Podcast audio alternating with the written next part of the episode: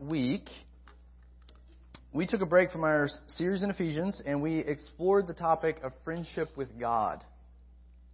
So, I think most of you were here. Um, if you were here, raise your hand last week because this is a this is a part tour of the message. Okay, what's that? Did I say raise your hand last week? Yeah. Raise your hand this week if you're here last week. we didn't get much sleep last night, did we, Mary? We uh, we're working off of Eleanor's been crying, and uh, so it's gonna be a, it's gonna be a foggy morning. So we took a break from our series in Ephesians. We explored the topic of friendship with God, and this is a topic that I've been meditating on for a while. And uh, it's been a, an extremely helpful study for me. And I wanted to share some of that fruit with you. That's really what motivated the, the two part series. And we're going to finish up this, this study uh, today, and then we'll jump back into Ephesians for the, and we'll wrap that study up um, next week, or the first half of that study. Well, Spurgeon, Charles Spurgeon said, It is the highest honor in the world to be called the friend of Christ.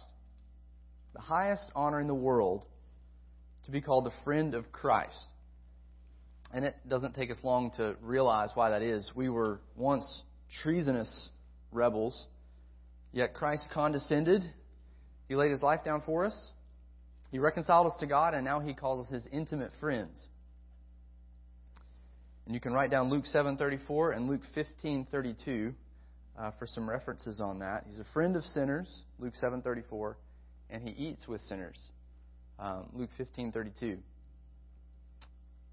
That's an, an incredible image for the Son of God. The, the thrice holy God who's enthroned in Isaiah's vision is now in a body, walking on earth, and then in particular, condescending to those who know they're in need, uh, who know they're sinful, and need Him as their Redeemer. And the end goal of our salvation, get this, the end goal of God saving us is to commune with us forever. That's the end goal. So, His desire in saving you, redeeming you, forgiving you of your sin, drawing you to Himself, is to draw you to Himself because He wants to commune with you. He desires friendship with you, as, as staggering as that is for sinful people. And it starts, this communion, this friendship starts now in this life. So last week we got a brief glimpse, and I'm saying brief because it was like 35 minutes or so, of, of what our greatest friend is actually like. So we, we highlighted some characteristics of him and his friendship in particular toward us. And we won't find a better friend in all the world than our, our Lord. We looked at some of the characteristics of his friendship toward us, and just to get us going this morning, I want to review some of those. Um, but before, I mean, I could go through them, but why don't we just, what stood out to you? Those of you that were here, what do you remember? If you got your notebooks out, uh, look back at your notes. What stood out to you? What was helpful about the characteristics of Jesus' friend? Just shout it out. What were some of them? One of them. He's a constant friend. So what was what was flesh that out a little more? Mm-hmm.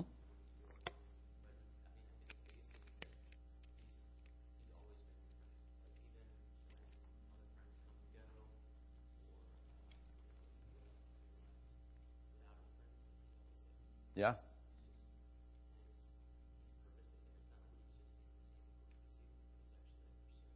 Yeah, that's excellent. That's excellent. It, he's, you're right. He's characterized by a complete constancy. Um, you were saying it's just he's faithful to us. He's utterly dependent, dependable. Um, he won't leave us high and dry. He's always present. He's persistently committed to our good. I like uh, in that the constant idea that he's unwearied by my failings and my weaknesses and my frailty. He's not worried by that. He's not fatigued and he's not frustrated. Um, we said it like this last week. He hasn't had it up to here, you know, with me. It's often how we communicate. He doesn't change. Up, he doesn't change on us. He doesn't have bad days, inexplicable mood swings. He's constant and he's patient. So yeah, that's that's excellent, Excellent. He's a constant friend. What else? Mine are in a particular order, so if I just if I just shoot them up there, then we're gonna it's like pop quiz over. All right. Constant friend, that was one. There were Yep, strong friend. Okay. So flesh that out.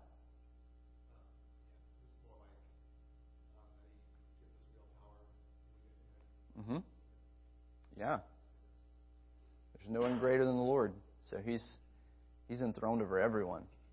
And he's committed to us as our friend. So he's going to save and sanctify, change.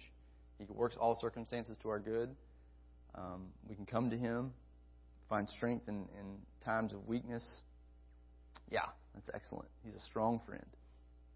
What else? Familiar friend? Yeah, okay. So, Candace, flesh that out.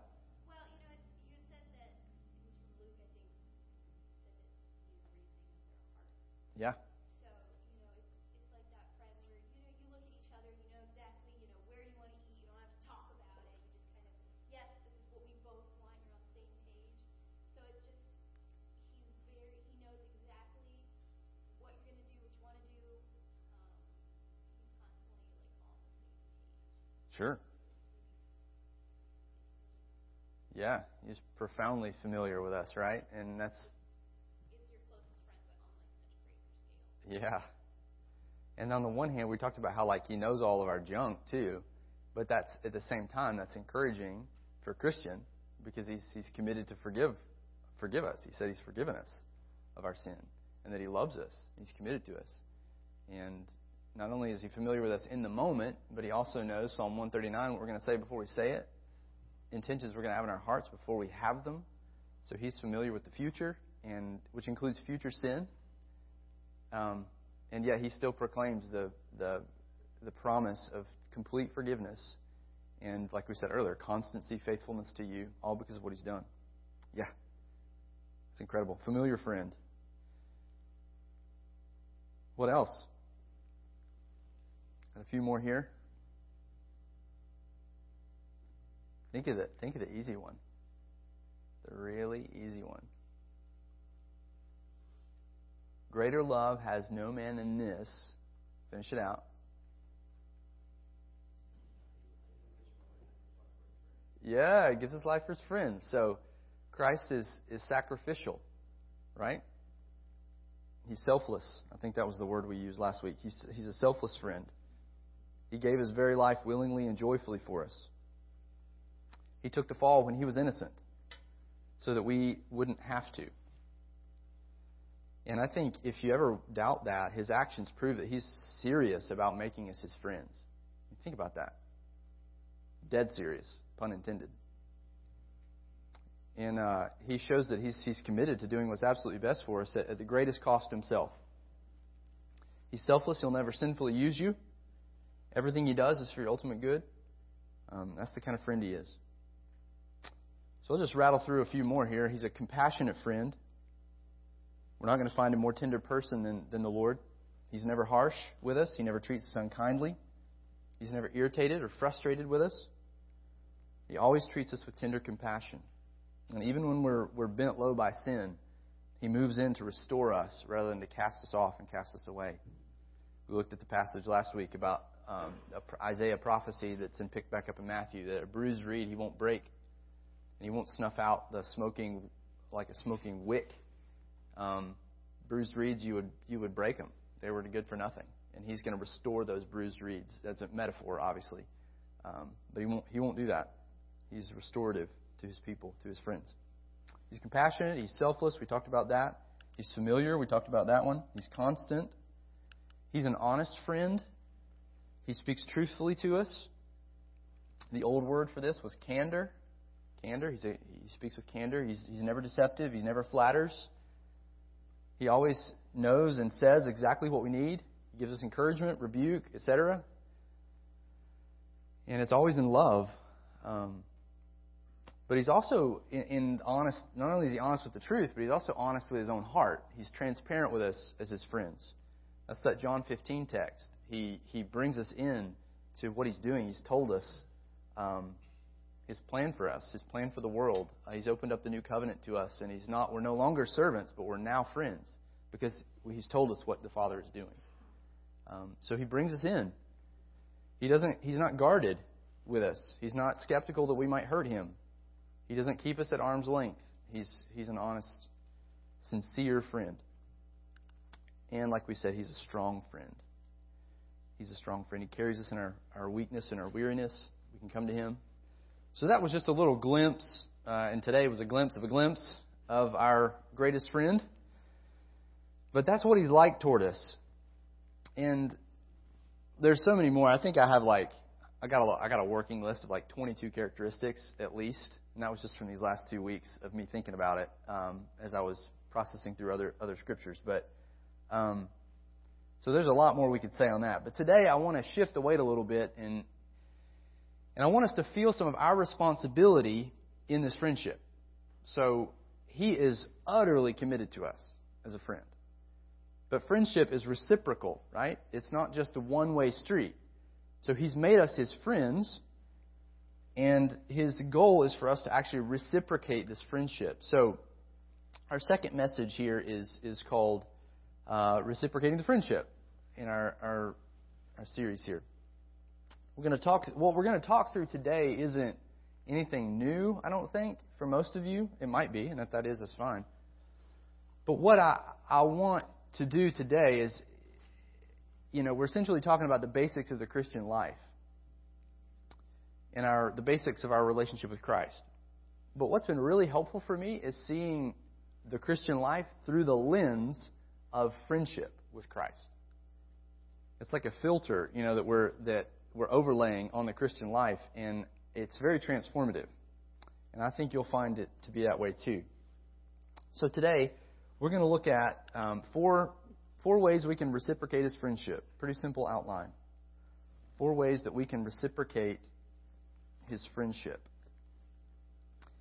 And I might turn to a passage or two. I don't have them on the screen today. So if you're taking notes and you want to jot these passages down, which I would encourage you, just kind of like write the heading and then just kind of jot some passages down to, to uh, look at later on your own. But these four ways that we can reciprocate reciprocate Christ's friendship, and these are pretty obvious, but the first way is just to receive Christ humbly. Receive Christ humbly.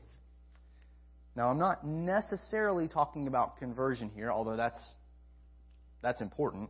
That's obviously important. What I'm talking about is receiving his friendship and the word of this friendship. Christ as your friend. And we've got to be sure at the outset that we're actually receiving Christ as our greatest friend. So, you're saying, why are, why are you saying this? Well, um, let me ask you some questions. Do you find it easier to say that you trust in Jesus rather than that He is your best friend? You know? Which one's easier for you? Yeah, I, I trust Jesus, or Jesus is my best friend. Is it a struggle to think of Christ as desiring to commune with you and to be with you? Is it a struggle to think of him as wanting to communicate himself to you and to be the kind of friend to you that we just described a moment ago? It's easier to think, um, is it easier to think of yourself as a servant, which is true and right in a biblical category? Is it easier to think of yourself as that versus a, a confidant of Christ and a friend of Christ.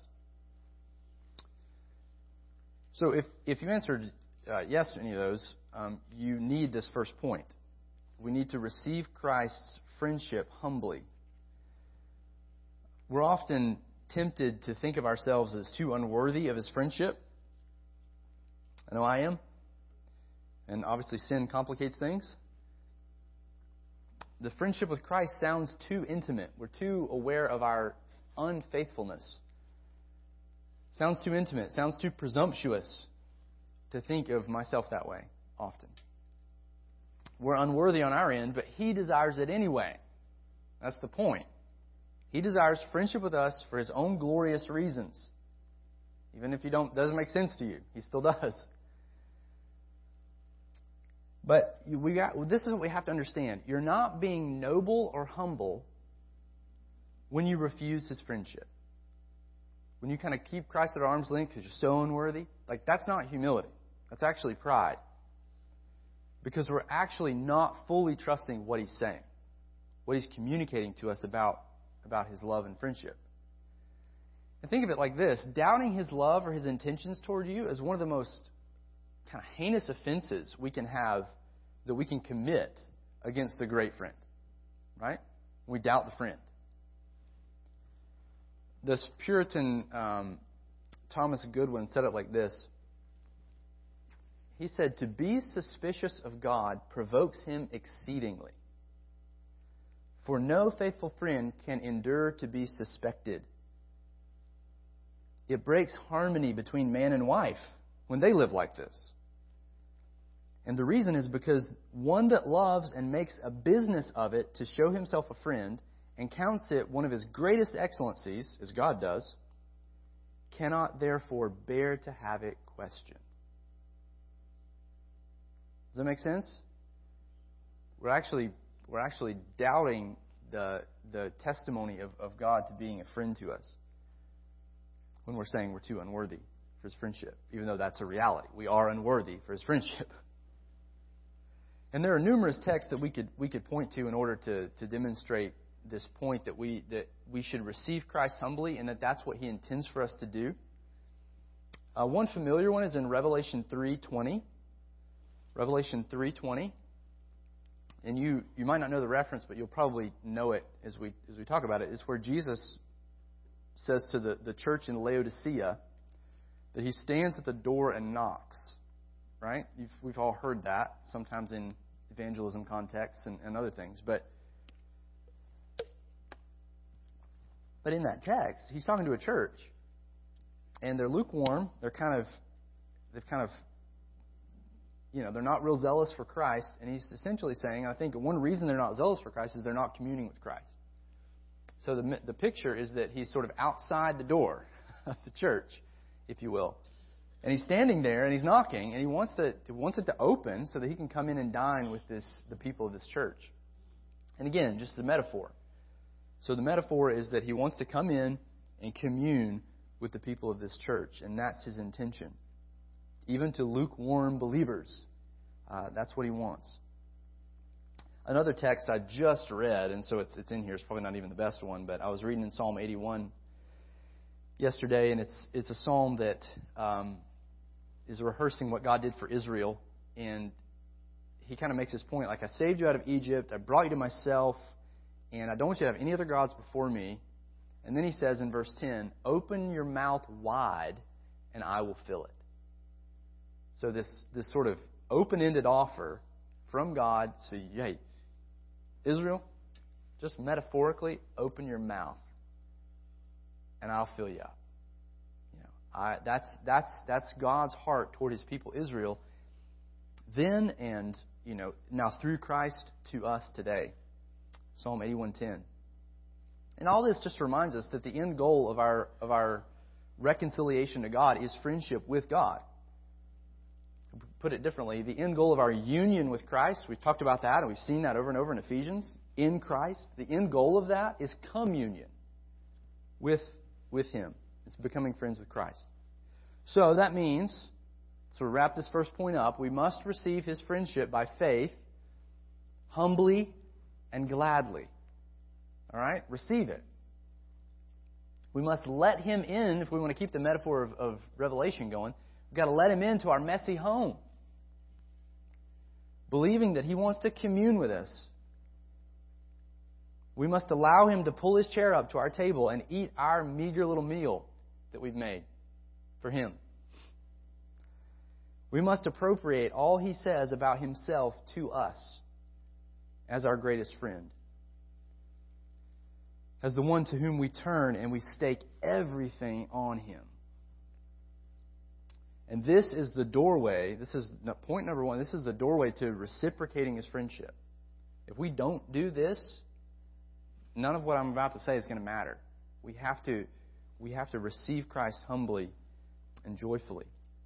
We can't reciprocate what we haven't experienced, in other words. So if you don't know Christ this way, you're not going to, and you're not progressing here, you're not receiving it. There's unbelief in your heart about what He's saying to you. then you're not going to enjoy any of the other benefits of Christ. So once you've welcomed him in, then now it's time to get to know him. And that's our second and, and really third way of reciprocating this friendship. They'll go together. We can say, Know Christ delightfully. Know Christ delightfully. And really, our second and third point is the, the third one. I'll go ahead and, and give it to you here. I'll put it up so you can see it. Is speak with Christ honestly. Is that what's up there? Yeah. Speak with Christ honestly. So you'll, you'll see the parallels here Bible and prayer, you know, the two standard um, things that we think about when we think about our relationship with Christ for good reason. But I want you to think of it in terms of friendship with Jesus. Okay? So Jesus knows us perfectly, and he desires to communicate himself to us. So that's him. That's on his end. He wants us to know him. And as, as his privileged friends, then, we should pursue this intimate knowledge of our King, of our friend, Messiah. Imagine trying to cultivate a friendship with someone in Boundless without any communication with your friend. None. You know, not even sign language. Okay, so no, no form of communication. It's impossible. So knowing Him is a is central to actually growing in our, our friendship with Christ.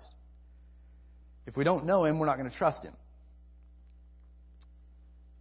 And but what I, I want to emphasize here is that that we want to know Christ, and I said delightfully in the outline because it's it's a it's a delight if we are if we are knowing Him and communing with Him in the way that He intends. And it grows. The delight grows. You know, it may wax and wane, but when we're when we're receiving what Christ is saying about Himself to us, um, there's peace and joy that flow that flow from that.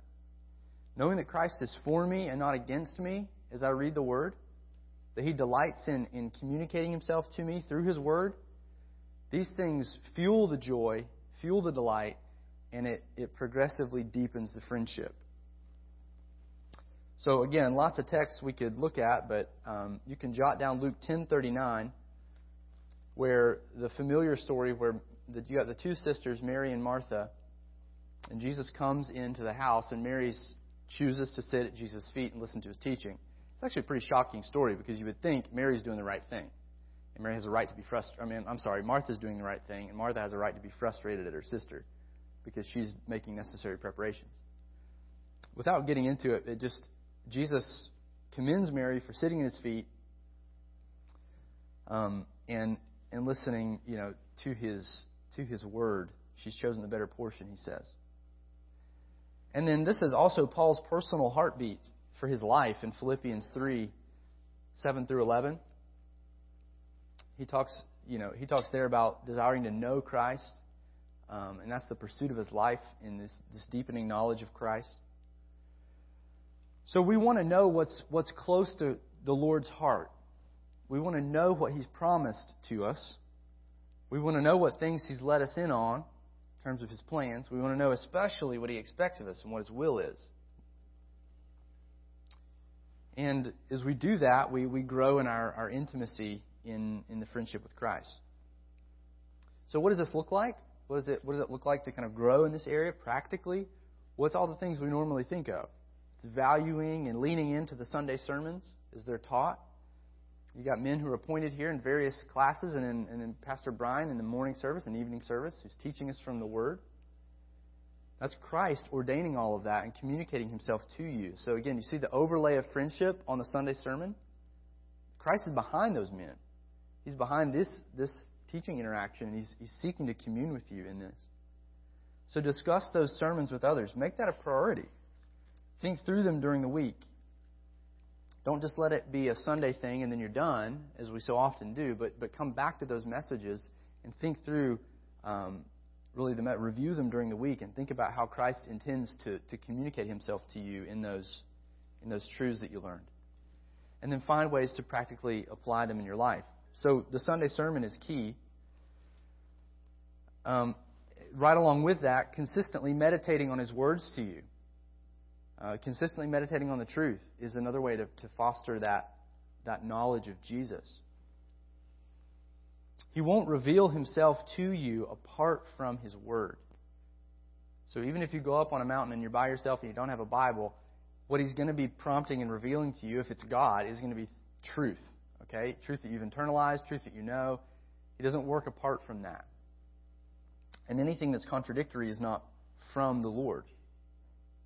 He's not going to reveal himself to you apart from his word, apart from the renewal of your minds in Romans 12. That's how Roman that's how Paul talks about it there.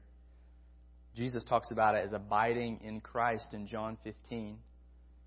Um, abiding in his words. He says, If my words remain in you, uh, that's his kind of parallel statement for what it means to abide. For him to abide in us is for his words to remain in us. And so I think it's really important that we have daily times, a daily time or daily times, to hear from him in his word. Now, what this looks like is going to be different for every single person. But the point is that we want to commune with Christ. We want to get His Word in us. We want to cultivate the friendship that we have with Christ. And the fundamental way to do that is knowing Him, getting His Word in you. And I would commend to you to, if you can, do it toward the beginning of the day. You know, like I've heard this familiar phrase of tuning your instrument before you play it, um, versus trying to tune it while you're playing. You know, while you're playing the, the instrument. So, um, just want to commend that habit to you if it's possible. And don't like, Mary and I were talking about this this week, like don't idealize your quiet time, you know, your Pinterest quiet time, where you've got your pour over and your all the things, you know, whatever whatever it is that you have. Um, the goal is to commune with Christ. So you can you can if you've got a window. I mean, our lives are crazy right now um, with kids that don't sleep. So we're we're trying to figure that out. And um, and, and get in there and, and stay. We fail a lot at communing with the Lord. He's faithful to us. But the goal, I think we have to be motivated to know Christ and to actually develop that friendship with Him and having that daily time, however you do it, however long it is, however condensed it is, um, has its goal as bringing Christ to me through His Word. And the time that you spend with Him, okay, the net effect of that time should be an encouragement. It should be a nourishment for your soul. If that's not happening, then like you're not abiding. Okay? It doesn't mean you have to have all these feelings, but it should nourish you. Christ intends when the word is open, even if it's conviction, even if he comes to you with a hard word, the goal of that word is to bring you around back to himself, to nourish you. Conviction is a grace. And it means he's for you. It means he's intending you to repent for a greater peace and joy. And the, the Psalms are full of this theme that in His presence there is fullness of joy. We may not feel that all the time, but that's a reality that with Christ there is joy, and He wants us to abide so that His joy is in us. This is John 15. So that His joy is in us and our joy is complete or made full. That's Christ's end game for you and me through abiding in Him. And right alongside of, of hearing from Jesus, like we can see in, in uh, number three here, is uh, speaking back to Him. And that's the third way that we reciprocate this friendship. I'm just saying, speak honestly with Christ. Thomas Goodwin, a boy that I quoted just a minute ago, um, he'd probably, the Puritan would have been like, Your boy? What? Yeah, right. Uh, he described it like this. He said he encourages his readers to unfold your secrets to him unfold your secrets to the Lord. I just like that. I like that the way he said it like that. It's helpful. Speak with Christ honestly. So Christ has revealed himself to you, and he, he desires the same thing from you. Okay? To reveal yourself to him, even though he already knows you. Okay? So his omniscience, don't let that trip you up. He already knows, but as your friend, he moves in close to hear your heart. And you can't get very far in a friendship if you're not transparent. And it's completely foolish to be not transparent with the Lord because He already knows, right? um, he's going to smell you out before you even start. And the same is true with our friendship with Christ. We've got to be we've got to be honest in that that friendship. But get this, guys, He's not rushed with you. Christ isn't rushed with you. He's not checking his watch or social media or waiting on something bigger and better to come and occupy his time or just wait for you to stop talking so he can go do what he needs to do. That's not the Lord. He's pulled up his chair. He's ready to intently listen and understand more profoundly than any other human being ever could. So pour out your heart to him. Empty your soul to him. That's the way the Bible describes this kind of prayer. Pouring out of your heart, an emptying of your soul. That's the language of Scripture in, in communion with God. And again, there's so many texts we could we could throw on this, but just clear. I'm trying to stick with the familiar ones, so we don't have to necessarily turn there. 1 Peter 5 7. Peter tells the church to cast all your anxieties on Him, on the Lord. Why? Because He cares for you. That's the picture of just a burdened soul of a Christian coming into the presence of, of Jesus, of Christ, and just laying that all out, you know? Picture of you got a kid trying to carry luggage, you can't do it, you know, and then the dad comes in and just takes it, you know, takes the burden. The kid doesn't even help, right? The dad just takes it up on his back. And um, that's the idea here. Speaking with, with Christ honestly, rolling those burdens on the Lord, casting our anxieties on Him.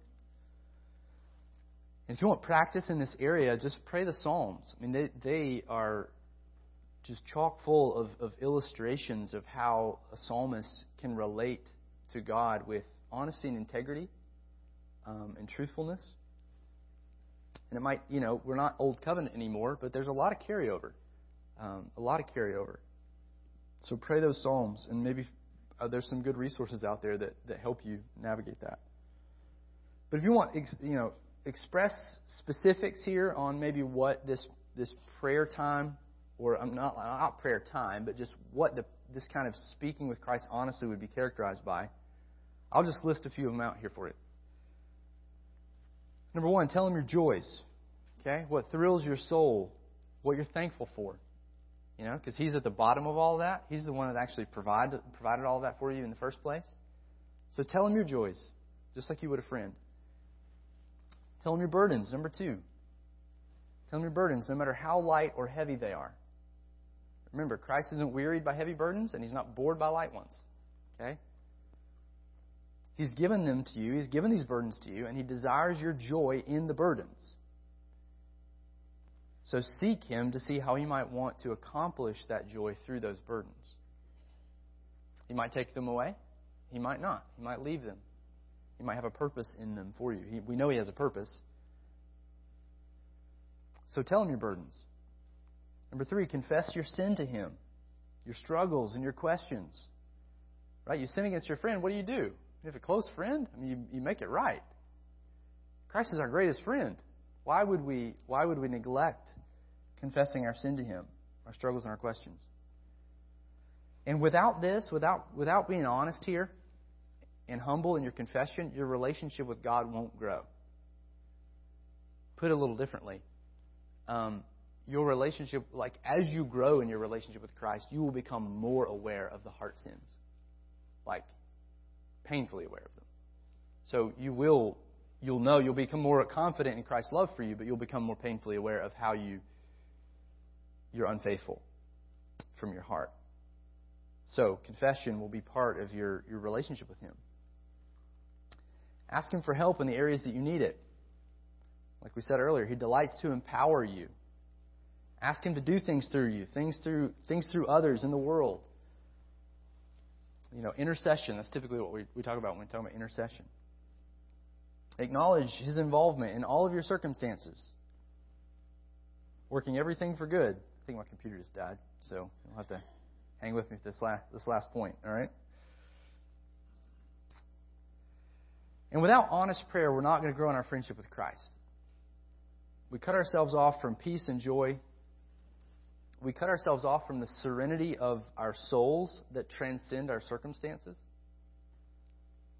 And yet we have this tremendous privilege in Christ, and, and He desires to hear us as our greatest friend.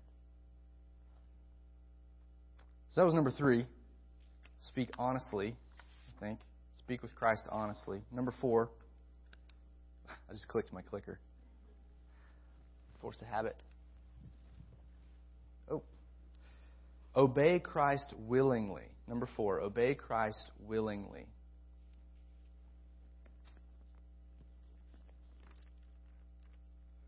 Obey Christ willingly. And I'm, I'm turning to John 15, um, 14 here, so I'll already be there.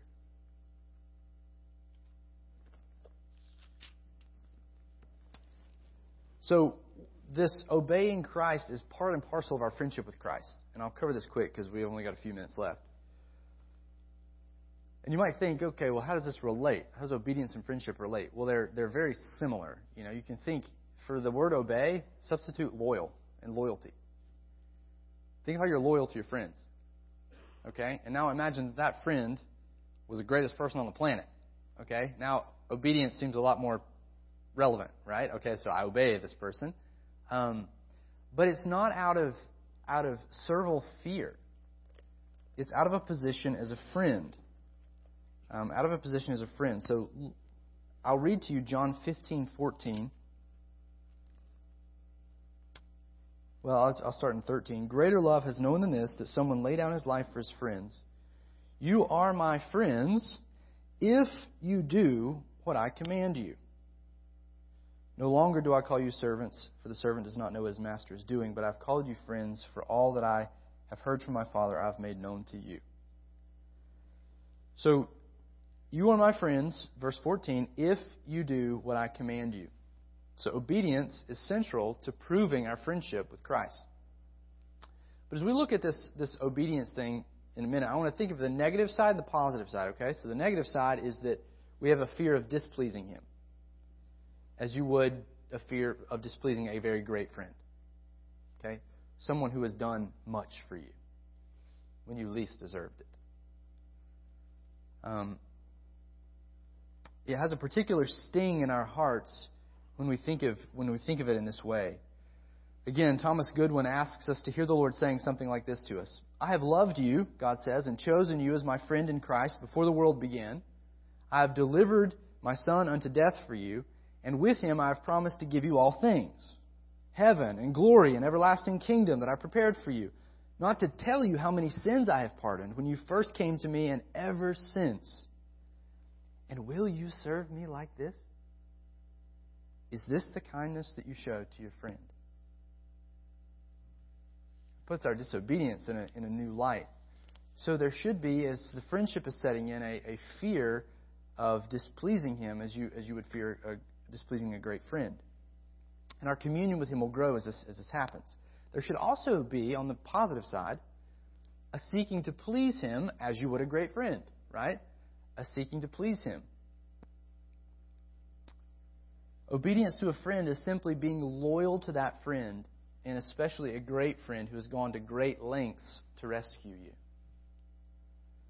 And what John 15 here is saying is that we prove to be Christ's friends. We don't become Christ's friends by obeying Him. That's not what He's saying. He said earlier in John 15 that you're already clean, meaning that He's already, he's already forgiven you and cleansed you of His own initiative by His Word.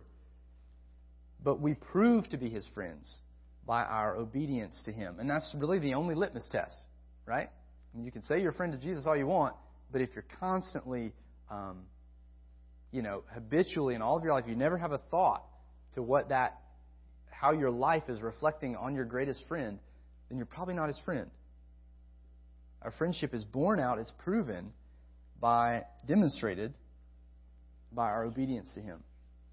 And this puts our obedience in a whole new light, not merely as servants, but as, as his choice friends. Notice how Spurgeon puts it. He says, Christ is pleased to regard me as his friend and to write me down in the honored list of intimates who are permitted to speak familiarly with him, as those do between those whom there are no secrets, for their hearts are told out to him whilst he hides nothing from them. Get this, beloved, in what a light this sets obedience to Christ's commandments.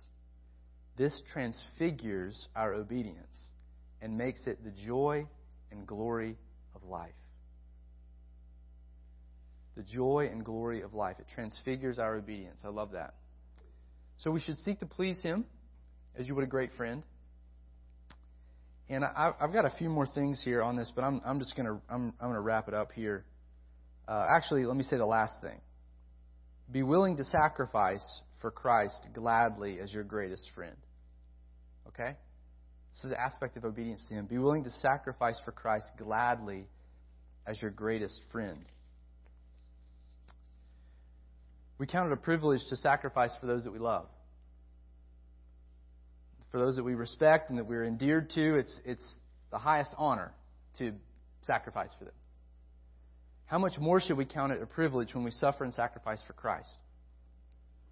The apostles did that. They counted it a privilege to suffer for his name and for the and, and not just suffer, but sacrifice much for the sake of his mission. So that that will be definitely an aspect of our of our obedience to the Lord. So these are just some of the ways, okay, that we begin to reciprocate the friendship that we have with God. These are not exhaustive. There's lots of things we didn't talk about. Um, but again, my main goal in this message was was to encourage you to see the basics of the Christian life through this lens of friendship with Christ. So, your Bible reading, your prayer, your corporate worship, all those things, Christ is behind them, seeking to cultivate communion with you, friendship with you. And it's our greatest privilege in this, in this life. So, after a message like this, just take inventory. Um, is there a particular area that you need to, to renew your mind in? You know, one of these areas? Um, start thinking differently about uh, man, I've, I've, I've viewed it like this, you know, and that uh, haven't viewed my sin this way, or, or, or whatever.